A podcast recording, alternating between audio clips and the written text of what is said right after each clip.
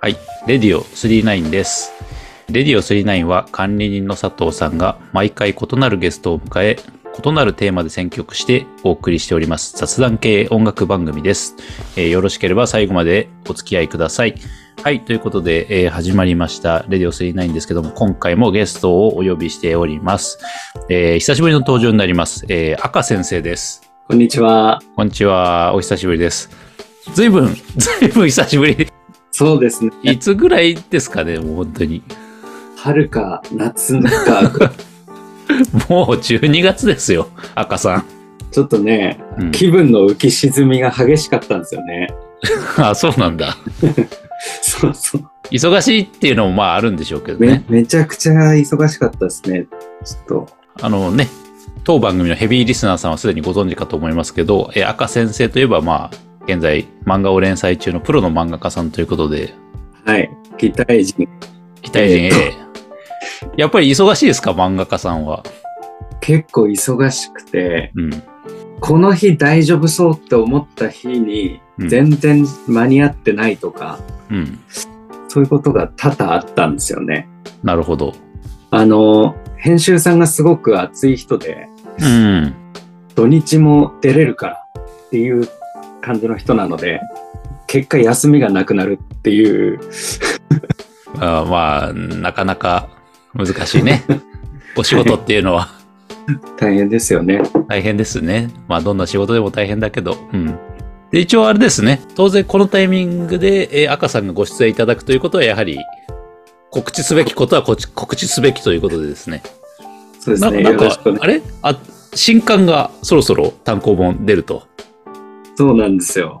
12月の8日にですね、8日にですね、擬態人 A3 巻が発売ということで、ほうほえー絶賛予約受付中なんですが、う。うん。えーまあ、発売日以降買っていただければ嬉しいなと思うところでございます。いや、本当面白いんで、はいね、あの、聞いてる皆さんもまだね、読まれてない方とかはぜひ手に取ってもらえると嬉しいですよね。そうですね。ちょっとあの、うんツイッターの固定リツイートとかにも1話とかは読み切りとかもまあ載ってたりするんで、うん、うん。興味があればその辺からでもあのチラチラ読んでいただければと思いますね。ああ、そうね。だからツイッターで渡辺赤さんって検索するとアカウント多分出てくるから、そこにね、貼ってあるんですねそ。漫画ね。はい。うんうんはいなんでよろしくお願いします。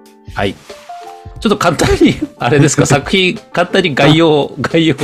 そっかそっか。はい。そうですね。あの、人間に擬態できる宇宙人が今日本に来ていて、うんとある親子に擬態してうん日常生活を営んでいますよという話で、まあとはいえ日常を営めるかといえば何か妨害されることがあったり、えーちょっとそれも難しい。日常って難しいよねっていう話もあったり、まあ、ちょっとしたバイオレンスとかもあるので、うん苦手な方ももしかしたらいるかもしれないんですが、うん基本的には優しいお話にどんどんなっていくと思うので、その彼らの、えっと変化というか成長みたいなものもあの楽しんで読んでいただければ嬉しいかなと思います。ありがとうございます。いや、なんか貴重だな。本当に書いてる人からそんな説明いただけるとね。そうですということはあれですか？次回の登場は4巻の発売頃っていうことになりますか？いや、全然あの、こちらの時間とか、あの、ね、連載も1年過ぎて、ちょっと慣れてきたは慣れてきたんで、おーはいはい。もうちょいこう時間にね余裕があればうん出させていただければと思っておりますよ。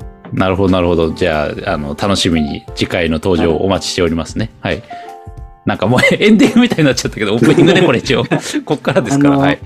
ね、そう何々を聞く会みたいなのも、あのねああいうのも楽しそうだなとあれね、楽しいです。はいはい。ぜひぜひね。あ赤さん、ね、こう、特有のこう、ジャンルというかアーティストとかありありますからね。今回の一応ね、テーマを発表させてもらいますよ。はい。えー今回のテーマは、赤先生スペシャルに、今変更しました。わかりました、わかりました。はい。えっ、と、最初のね、冒あの、始まる前の打ち合わせではクリスマス特集2とかって言ってたんですけど、5分前ぐらい。そうそう、選曲あんまり クリスマス関係ないなと思って、そうですね。全く関係ない。関係ないですね。であればもうせっかく赤先生出てもらえるんだったらもう、基本赤さんの好きな曲をこう、エピソードとか思い出を交えながらはい。聞いていくのがよかろうと。あすいません、前言撤回で今決めました。はい。ええ承知しました。じゃあ、じゃあ、早速曲いってみましょうか。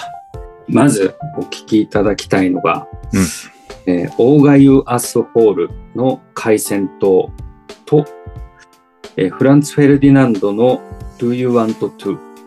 あのー佐藤さんと僕がはい学。生時代に所属していたサークルの、あの仲間内で配ってたコンピレーションアルバムみたいなのってあ、ありましたね。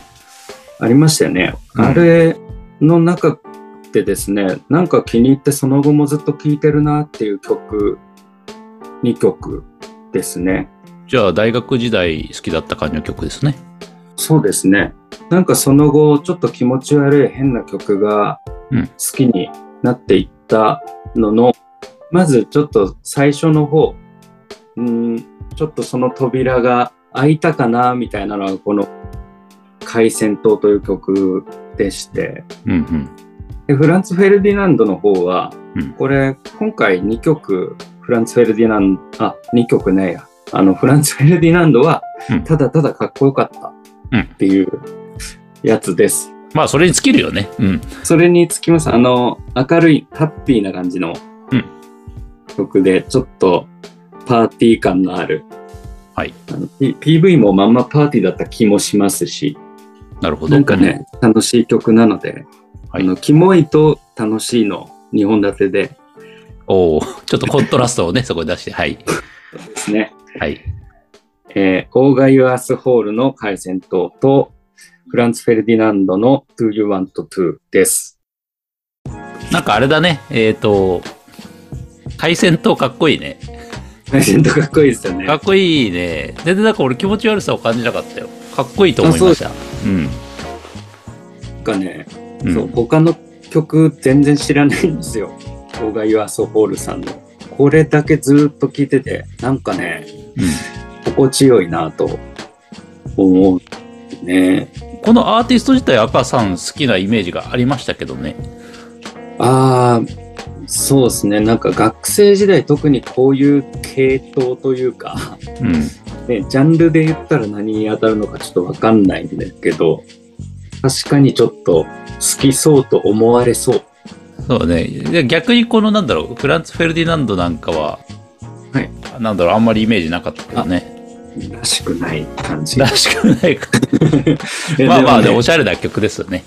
これあの、部屋を暗くして、うん。フランツを聞くと、うん。なんかこう、自分じゃないようなね、解放された気分 そうなの。暗くして、そんな寂しく聴くようなアーティストでもなさそうだけどね。なんかきらびやかな感じするけどね。なんか、暗くするからこそ想像力で、うん。スーパー明るい人間になれる。レディオ39だよ。レディオ39だよ。じゃあ、曲に行きましょうか。とフェニックスの If I Ever Feel Better と森崎ウィンさんの俺こそオンリーワンという曲なんですが、これちょっといるね、コメントがね。これちょっとコメントがいりますね。うん。あのフェニックスの If I Ever Feel Better うんこれはフランツ以上にかっこいいです。うん。うん。フランスのバンドだね、フェニックスはね。フランスのバンドですね。うん。これもね、なんでどのように知ったのかもう思い出せないんですけど、学生時代におう。でずっと、えー他の曲も聴いてるんですけど、ねお、おフランス感がすごいんですよ。イヤミですね。オフランスダンスですね。はい。なんかね、かっこいい、かっこいいんです。聞きたいね、聞きたいね。うん。もうこれはもう、あの、誰がどう聴こうが、いつ聴こうがかっこいいと思います。あと、うん。森崎ウィンさんの俺こそオンリーワンはですね、アバタロー戦隊ドンブラザーズの主題歌でして、これは、えーっと、いつだろう？アバタロー、ん？アバ、アバタロー戦隊ドンブラザーズ、今やってはいない？前のやつ？これ、もう今、リアルタイムあ、今やってるやつですでか。やってる戦隊もので、うん。あの、うち子供2歳半の男の子なんですけど、うんうん。これがもう大好きで、お2歳半でもうあれですか？戦隊もの分かるっていうか好きなんだ。そう好きで、あの、ストーリーとかは何にもまあ分かってないんだけど、うんうん。変身して戦ってかっこいいぐらいは分かるみたいで、おー。だからもう、アレクサ、うんドンブラザーズかけてってすごい言ってます。音音楽？音楽、うん。これを聞きたいって言って言うんだけど、アレクサがなかなか反反応してくれなくて泣くっていう。まあ、発音とかね、子供だからね。そうそう、それをほぼ毎日今うん。やってて、うん。だから僕もそれに合わせてじゃないけど、こう、うん。聞いてるうちになんか、すごい盛り上がるじゃん。元気な曲だなっていう。あと、うん森作ユインさんって俳優さんなんですよ。あ、そうなんですか。歌手じゃないんだ。うん。そうあの、ハリウッド映画とかで、あの、レディープレイヤー1とかに出てた。あ、あの、ガンダム出るスピルバーグのやつですね。そうそうそう。うん。あ、の、俺はガンダムで行くって言ってた人いるじゃないですか。はいはいはい、いたいた。あの人。あの彼が森作ユインさんなあ、そうなんだ。あれに出てたんだ。そうあったで僕ね。先にあっちで知ってたから、うん。あの人すげえ歌ううまいんだって思って、今、ね、日本でこうやって歌手活動とかもしてるみたいで、うん。なんかすごくよろしいんですよ。おーハリウッド俳優なわけだね、じゃあ。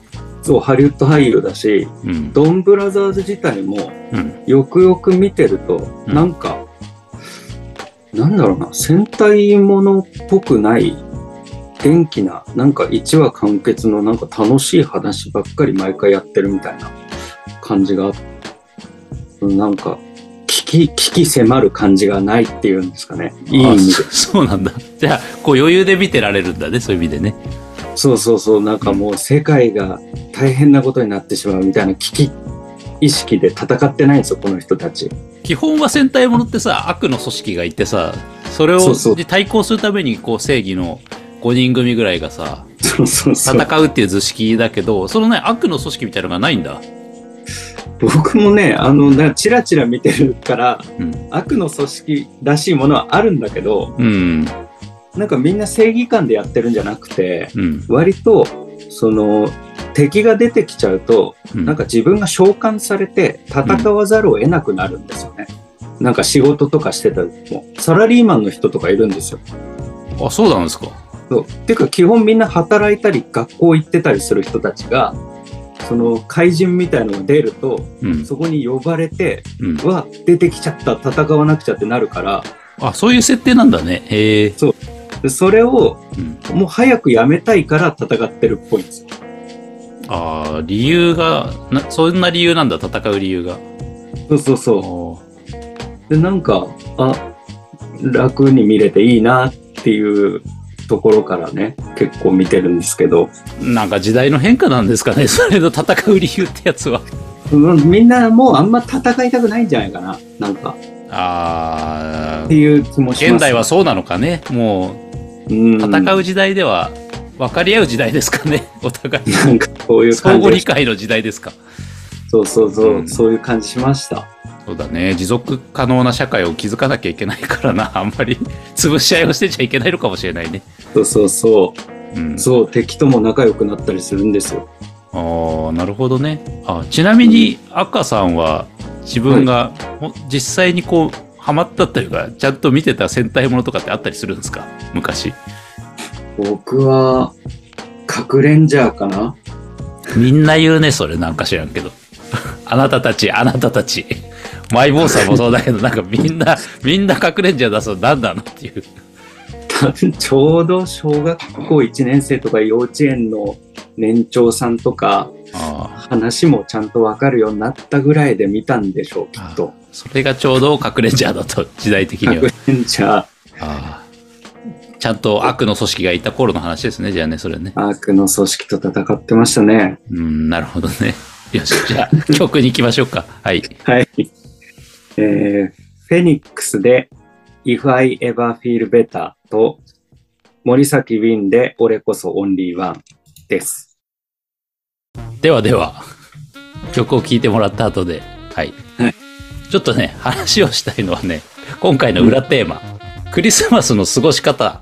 あのね、第55回でクリスマス特集やっちゃったけど、うんちょうどこれ配信するぐらいの時、ほら、クリスマスシーズンだから多分24とか25でなんで、バリバリっすね。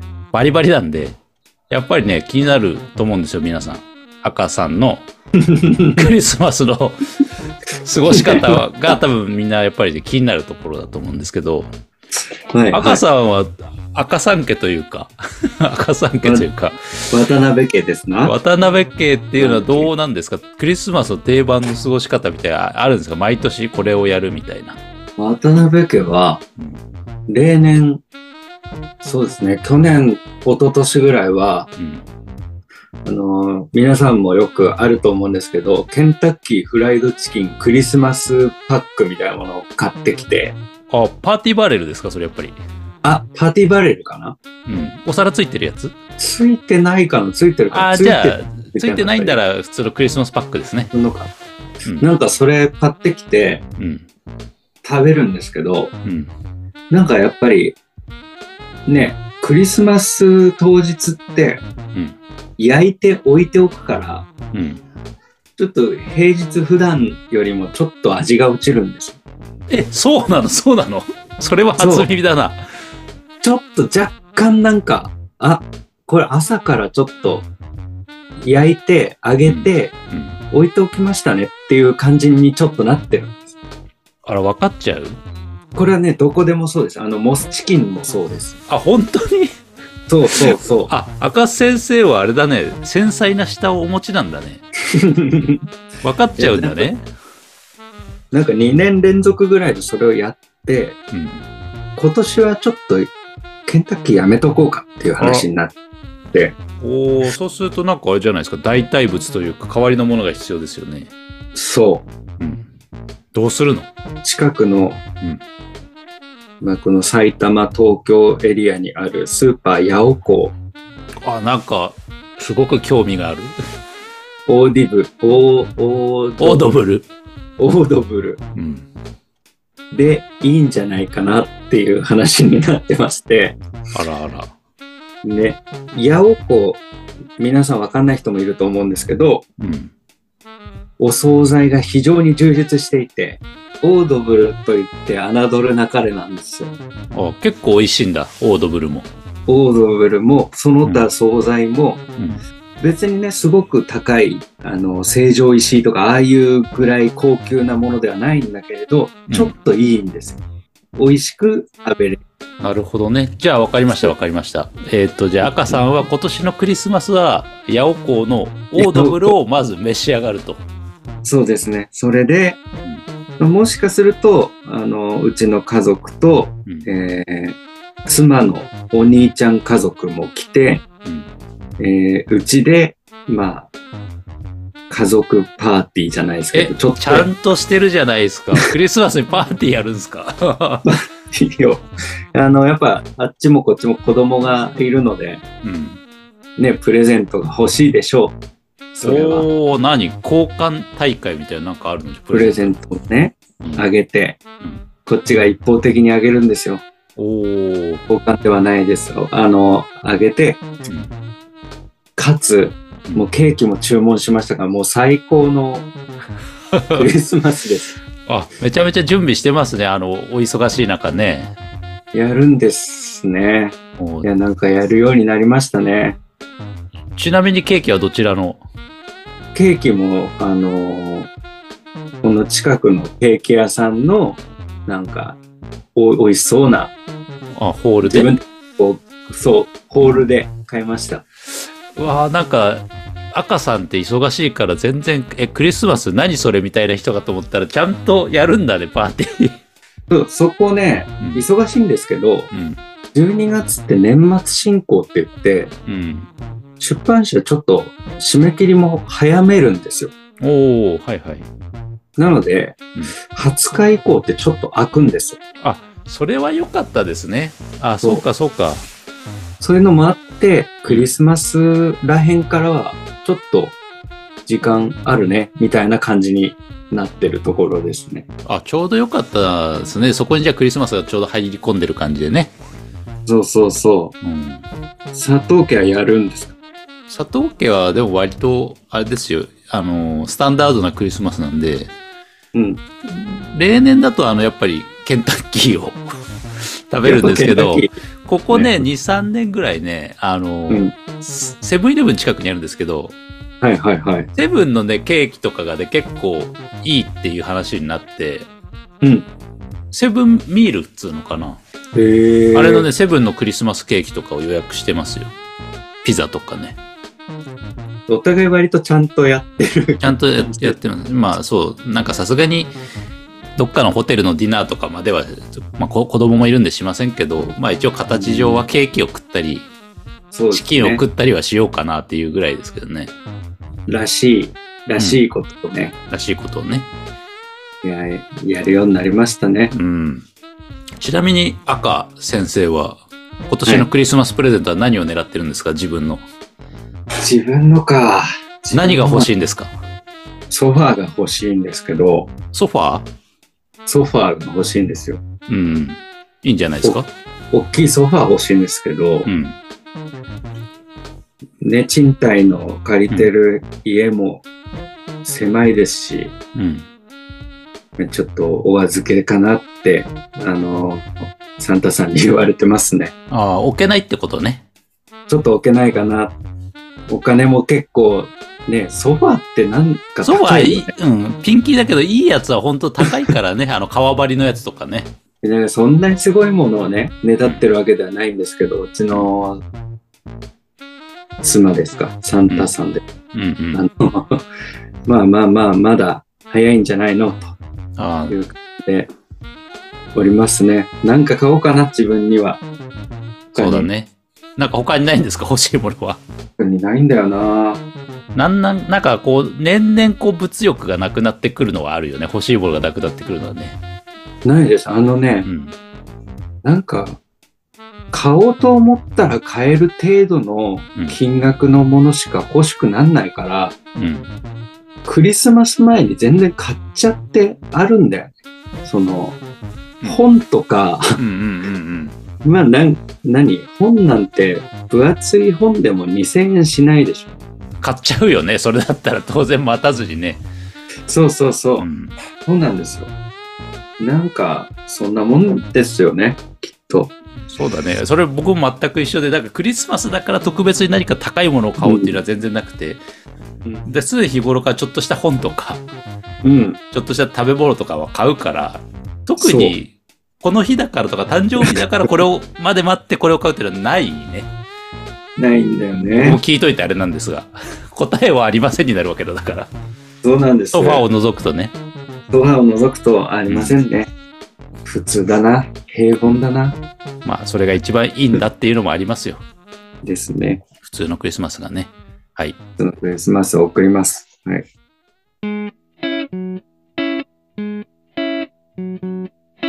Radio 39. じゃあ、曲、曲に行きましょうか。ギャラクシーデッドさんのサステナという曲と、うん。ドレスコーズのアート対デザインおおという曲なんですけど、はいはい。こここ数年僕、あの、ニコニコ動画の番組で、うん。山田玲司さんのヤングサンデーって番組ああ、にヤンさんっすか。ハマってて、あれ面白いいですよね。面白いの。あの、うん YouTube とかの切り抜きとかもちょいちょいこう上がってるの見ちゃうんだけど、うん。これの、えっと、多分何回か主題歌になっている方がギャラクシーデッドさんで、うんその方のサステナという曲と、うん。うん。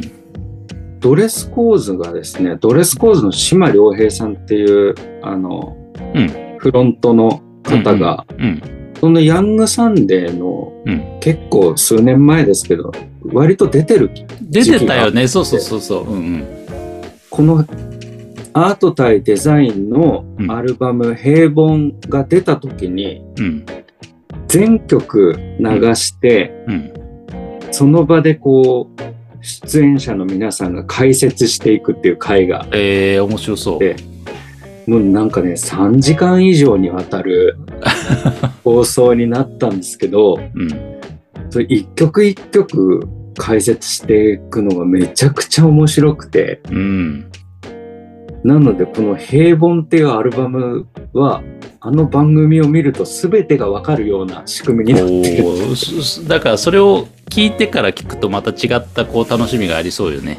そういう意味そうで。ですね。で、そう、なんかコンセプトアルバムっぽくて、こう、平凡さん、平凡なうん一人の男性になりきって、うその曲をやっているという感じなんです。この全てのアルバムに入っている曲が。なので、うん平凡っていいなってこの辺から思い出して僕が。うーん。普通って素晴らしいことなんじゃないかって思うようになったんですよね。そうだね。あの、普通でいると気づかないけど、普通からこう、なんだろうな、落ちた時というか、離れた時に普通の良さがわかるよね。そうそうそう、なんか、まあ、健康とかもそうだけど。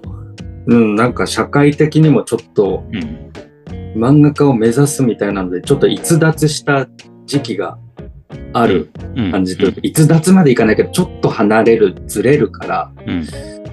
っていう時に、普通ってすげえいいなって思ったあー例えば平凡なサラリーマンとか、とか、そういうものがなんかこう、輝いて見えるのかもしれないですね。そうです、そうです。そういうのもあるし、もう平僕なんて平凡なんですよという人も平凡ではなかったり、平凡とは何ぞやみたいなこともうん。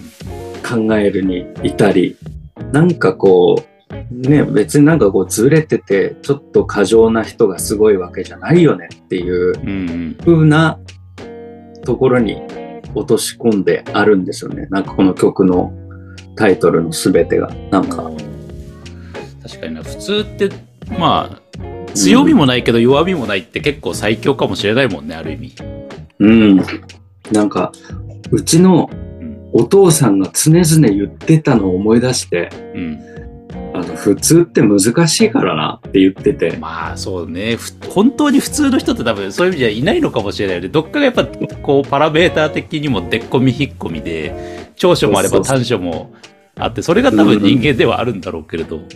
そう、なんかね、そのパラメーターをさ、うんできる限りうん。五角形にしていこうっていうのが、うん。普通じゃない？六角形かな、なんか。うんうんう、んなんかそういうのいいよなって思うようになったんですよね。とか思いながら聞くと、このアート対デザインもなんか、ね、芸術って素晴らしいもんですか？みたいな。うんあそういう曲なんだ。そう、みあなんだろうな。